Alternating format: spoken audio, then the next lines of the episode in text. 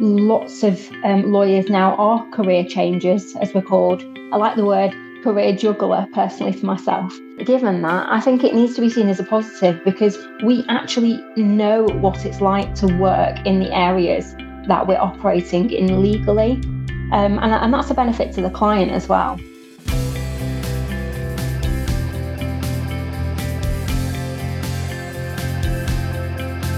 Hello, everyone, and welcome to the Student Lawyer Podcast Series. Whether you're at school, sixth form, university, thinking about a career in law, or exploring law careers, you're in the right place. We are the one stop shop for student lawyers. If you'd like to join the student lawyer as a writer, please email hello at thestudentlawyer.com.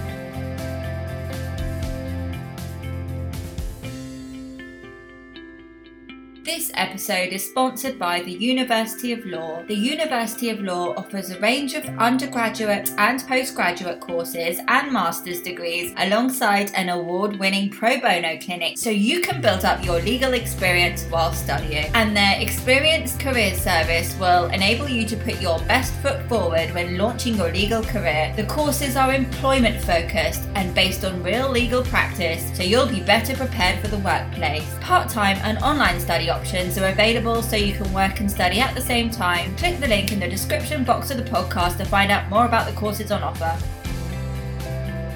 Welcome to the Student Lawyer Podcast Series. My name's Camilla. I'm a trainee solicitor currently in my first seat, and I'm going to be your host for today. In today's episode, we are delighted to be joined by Thorrun Govind. Thorrun is a pharmacist and a lawyer, and in 2018, Thorrun was named Young Pharmacist of the Year by Pharmacist Business magazine. In 2021, Thorrun was elected chair of the Royal Pharmaceutical Society, which is the professional body for pharmacists, and she is the youngest ever member to be elected to the Royal Pharmaceutical Society's English Pharmacy Board. Thorrun is regularly featured in the media discussing and promoting pharmacy She's featured as a resident pharmacist at BBC Radio Lancashire, BBC Radio London, and she's also appeared on BBC Newsnight. Thorrun was also nominated in 2018 by her MP for the NHS 70 Parliamentary Awards for her work advocating for pharmacy. So we're really excited to have Thorrun on the show today to talk about um, her life as a pharmacist and lawyer. So without further ado, let's welcome Thorrun onto the show. Thank you so much for joining us today, Thorrun. Thanks for having me. Yeah, I'm really excited um, to talk to you more about uh, my career, but also uh, just generally, I think there's so much exciting work being done by lawyers and career changes and um, some entrepreneurial work as well. So that's great. Definitely, I, I completely agree. When I saw your profile, um, I just knew that I had to speak to you because I thought, you know, it's such an exciting um, merger of two different industries. Um, so, yeah, looking forward to it. Um, so, I wondered if you could provide the listeners with an overview of your career history. So, I studied pharmacy at King's College London. Uh, pharmacy is a master's level degree um, and then you do a year of on the job training. So, a bit like being a trainee solicitor for two years, but you do it for one year. Um, and then you have a registration exam at the end. So, that took me uh, to 2016 when I qualified as a pharmacist. And then in 2018, um, I started the GDL, which is the graduate diploma in law, and I was doing that full time alongside carrying on working as a pharmacist. Um, and then I did my legal practice course for a year. And then I started working in a law firm, which is a national healthcare law firm. And that's really taken me to where I am today. And I've just been qualified just over a year at the moment. Thank you for going through that. And I wonder if I could sort of backtrack a little bit to what actually drew you to qualifying as a pharmacist in the first place. I've always had an interest in healthcare. I have always thought pharmacists were really accessible on the high street. Most people are a 20 minute walk away. So I didn't really want to get into the nitty gritty of medicine, to be honest. And I've always, I always wanted to be a pharmacist. Um, we're not second rate doctors. We've got skills of our own and we help translate some of these complicated um, medicines to practical advice to help people stay well.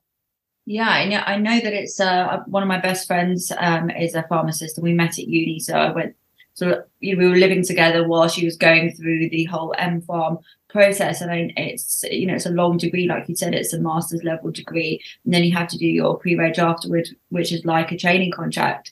Um, so it's definitely not something that you're going to take lightly. And I, I just wondered when was it that you first thought about career um, law as a second career, and what was the motivation behind that decision to embark on another um, process, which is also quite lengthy as well? I mean, strangely enough, once I'd done pharmacy, I'd, I'd had enough of studying, to be honest.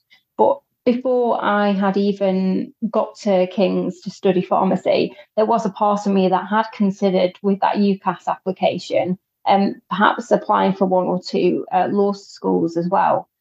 So, really, I think I started practicing as a pharmacist, and I've always had this interest in the legal side of what we do because uh, even though it's a, it might look like a simple transaction to the public, even the fact of how we are able to provide medicines um, comes down to the law, and there's some big acts which govern that. So I think it was my interest in that which made me think, oh, it would be good to start studying this. And when I first started, I didn't even know how you became a solicitor, to be honest. Didn't know how you uh, qualified. I just started my GDL, my graduate diploma in law, because I was interested. And it was only through the course of that that I actually understood the process of qualifying as a solicitor. I think it's brilliant, and it just goes to show that the world is your oyster. You can, you know, develop your skill set in, in and branch off in, into different areas, and I think that's fantastic. And so, how did you manage your time when studying the GDL and the LPC whilst also working as a pharmacist? It was hard. Um, it, it was not easy. I think actually, when I was studying for my MPharm, I was so stressed out by studying for it. But actually, because I was doing the law, studying the law, and I was interested in it, it was it made it easier. It didn't feel like work. And to be honest, I let go because I think when you're first studying for your first profession, you put a lot of pressure on yourself. But actually, I didn't need to study law. I wanted to study it. And I think that made it a lot easier. In terms of timing as well, I'm quite good at planning. I always have a diary, I schedule things in. I still do that now. Um, and I think that's held me in really good stead to be able to do the the variety of activities that I do in my week, really. I really like that, what you said about not actually needing to do it, but wanting to do it. I think it just goes to show if you follow, yeah, what you want to do, and it doesn't necessarily feel like a chore or something that you have to you know like a like homework that you have to sort of schedule in if you're yeah if you're passionate about doing it then then yeah i think i think that's a, such a great point um so i mean bringing it back to my experience i worked full time and studied the lpc part time so i know that there can be early mornings and late nights which you do need motivation to get through so, was there anything that kept you motivated to keep going uh, through the late nights and the early mornings? I mean, I self funded my LPC and my GDL. So, I think that was definitely a motivator to not have to do any resits, to also know that if I had to spend more time, that would actually eat into some of my earning potential as a pharmacist as well. So I had to be quite um, measured and considered and think, why am I doing this? I'm quite, um, I can motivate myself quite easily, to be honest. I've always got a to do list on the go. I don't need external validation to, to get going. I always think, what is my purpose and how am I going to achieve this? So it, it wasn't really a big challenge to motivate myself it, it was difficult at times when you're studying difficult topics. But I remember some of the essays we had to do, I really enjoyed them. So it wasn't actually a chore. That's, yeah, that's really refreshing to hear, I think. Um, and, and then when, when you came to applying for training contracts after you finished, um, was it after the GDL that you uh, applied for training contracts? So I applied for one or two during the GDL, but nothing serious. And to be honest, I was just getting going, to be honest, with my understanding of the law and even understanding of qualification.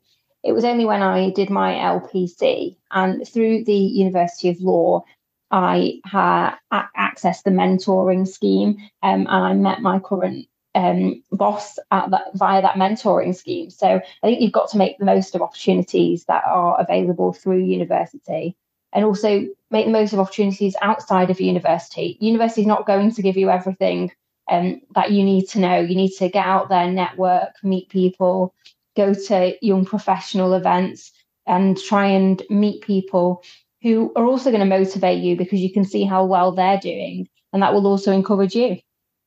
That's yeah, that's such great advice. Um, like you said, things aren't just going to come to you. You really have to put yourself out there. Um, so when you when you came to applying for training contracts, you said that you met your current boss um, through the university, and I just wondered, did did you just then apply to one firm, or did you apply to lots of firms? How did you find the, the whole application process? I applied to a few firms, and as you all know, it's it's really difficult getting a training contract. I'm not sure what the stats are. I think it was is it one in six or similar I'm not, I'm not entirely sure. Yeah, I, I, but it's it's difficult, and I think you've got to be resilient and know that you're going to get rejections. I got rejections. Um, I didn't apply for lots and lots of training contracts, to be honest. I was quite tailored um, to who I applied with, and I also had a plan for if I didn't get a training contract in 2019. So I think you've got to make sure that you've got other options and plans um, at your disposal if things don't always work out. You go in with a positive intention, but have that backup plan as well. Uh, just another question that I have actually, um, as someone who also came from a previous career, I have some, some uh, students and aspiring solicitors ask me questions about, you know, if, if they also are maybe changing career, they're concerned that they'll get sort of grilled during the interview process as to why they now want to switch to law and um, if you know if they're really sure about it. And i never had that experience. You know it was always, always seen as a positive my my previous career um, and i just wondered whether you had the same experience when you were changing from you know well well when you were changing from pharmacy as a main career to law um, as well. I wondered if you had any sort of questioning from interviewers about. I was advised to minimize my career as a pharmacist um, by some. I would say my current firm were a national healthcare law firm, so we we want to, people to know about healthcare. We want people. We've got all the people with backgrounds here who have worked in practice as well, dentists, doctors. So it's appreciated. And given that lots of um, lawyers now are career changers, as we're called, I like the word career juggler personally for myself. Um, given given that, I think it needs to be seen as a positive because we actually know what it's like to work in the areas that we're operating in legally, um, and, and that's a benefit to the client as well. Absolutely, I, I completely agree. It, you have such a unique perspective and viewpoint that not a lot of other people will have. So that has to be seen as as a huge positive, I'm sure.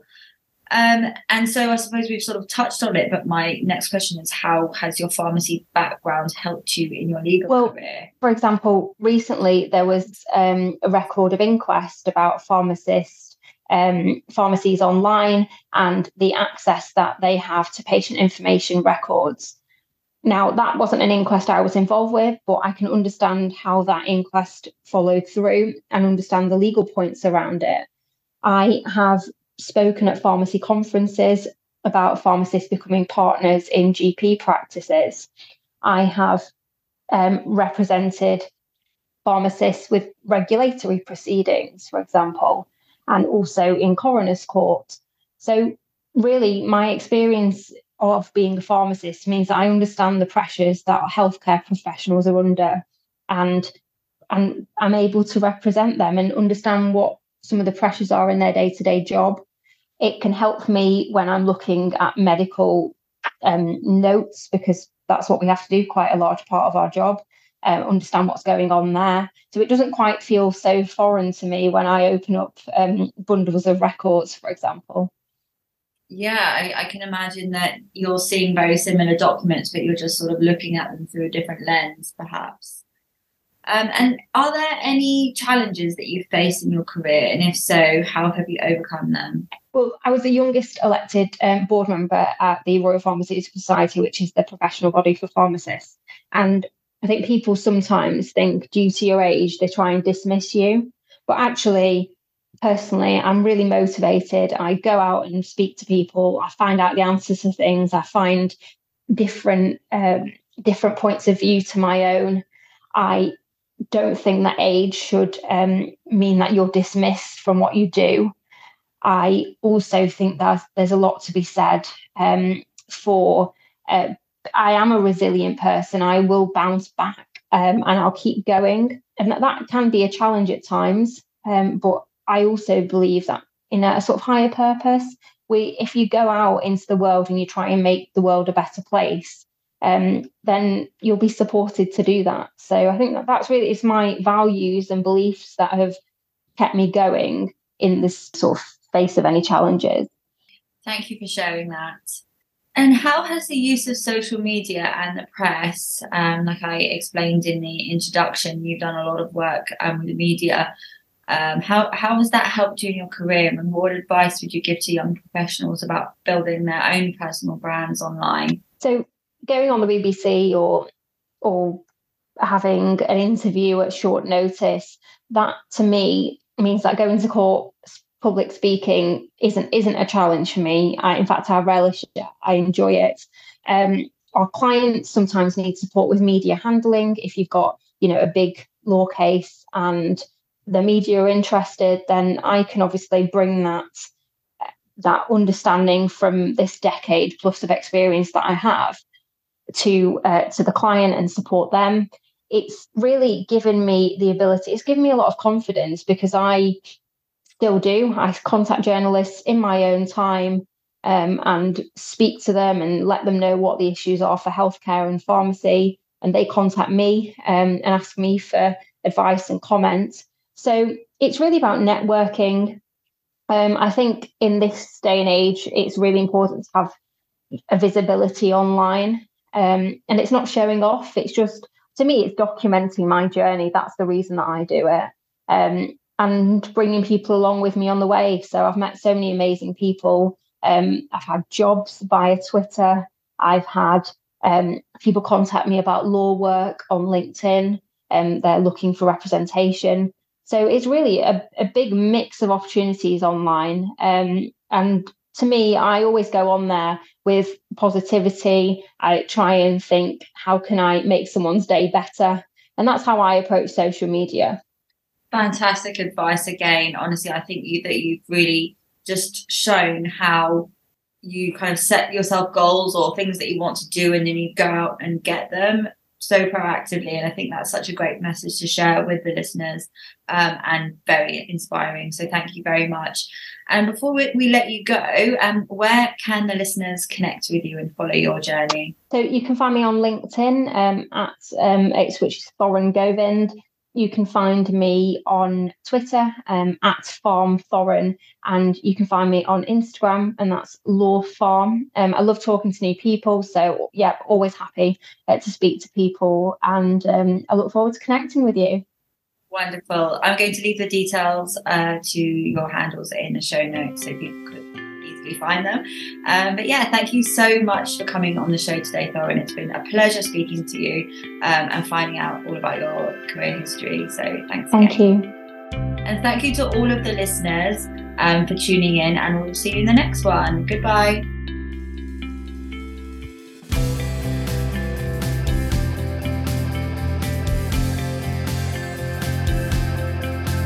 To hear more of the Student Lawyers podcast, hit the subscribe button and leave us a star rating and review.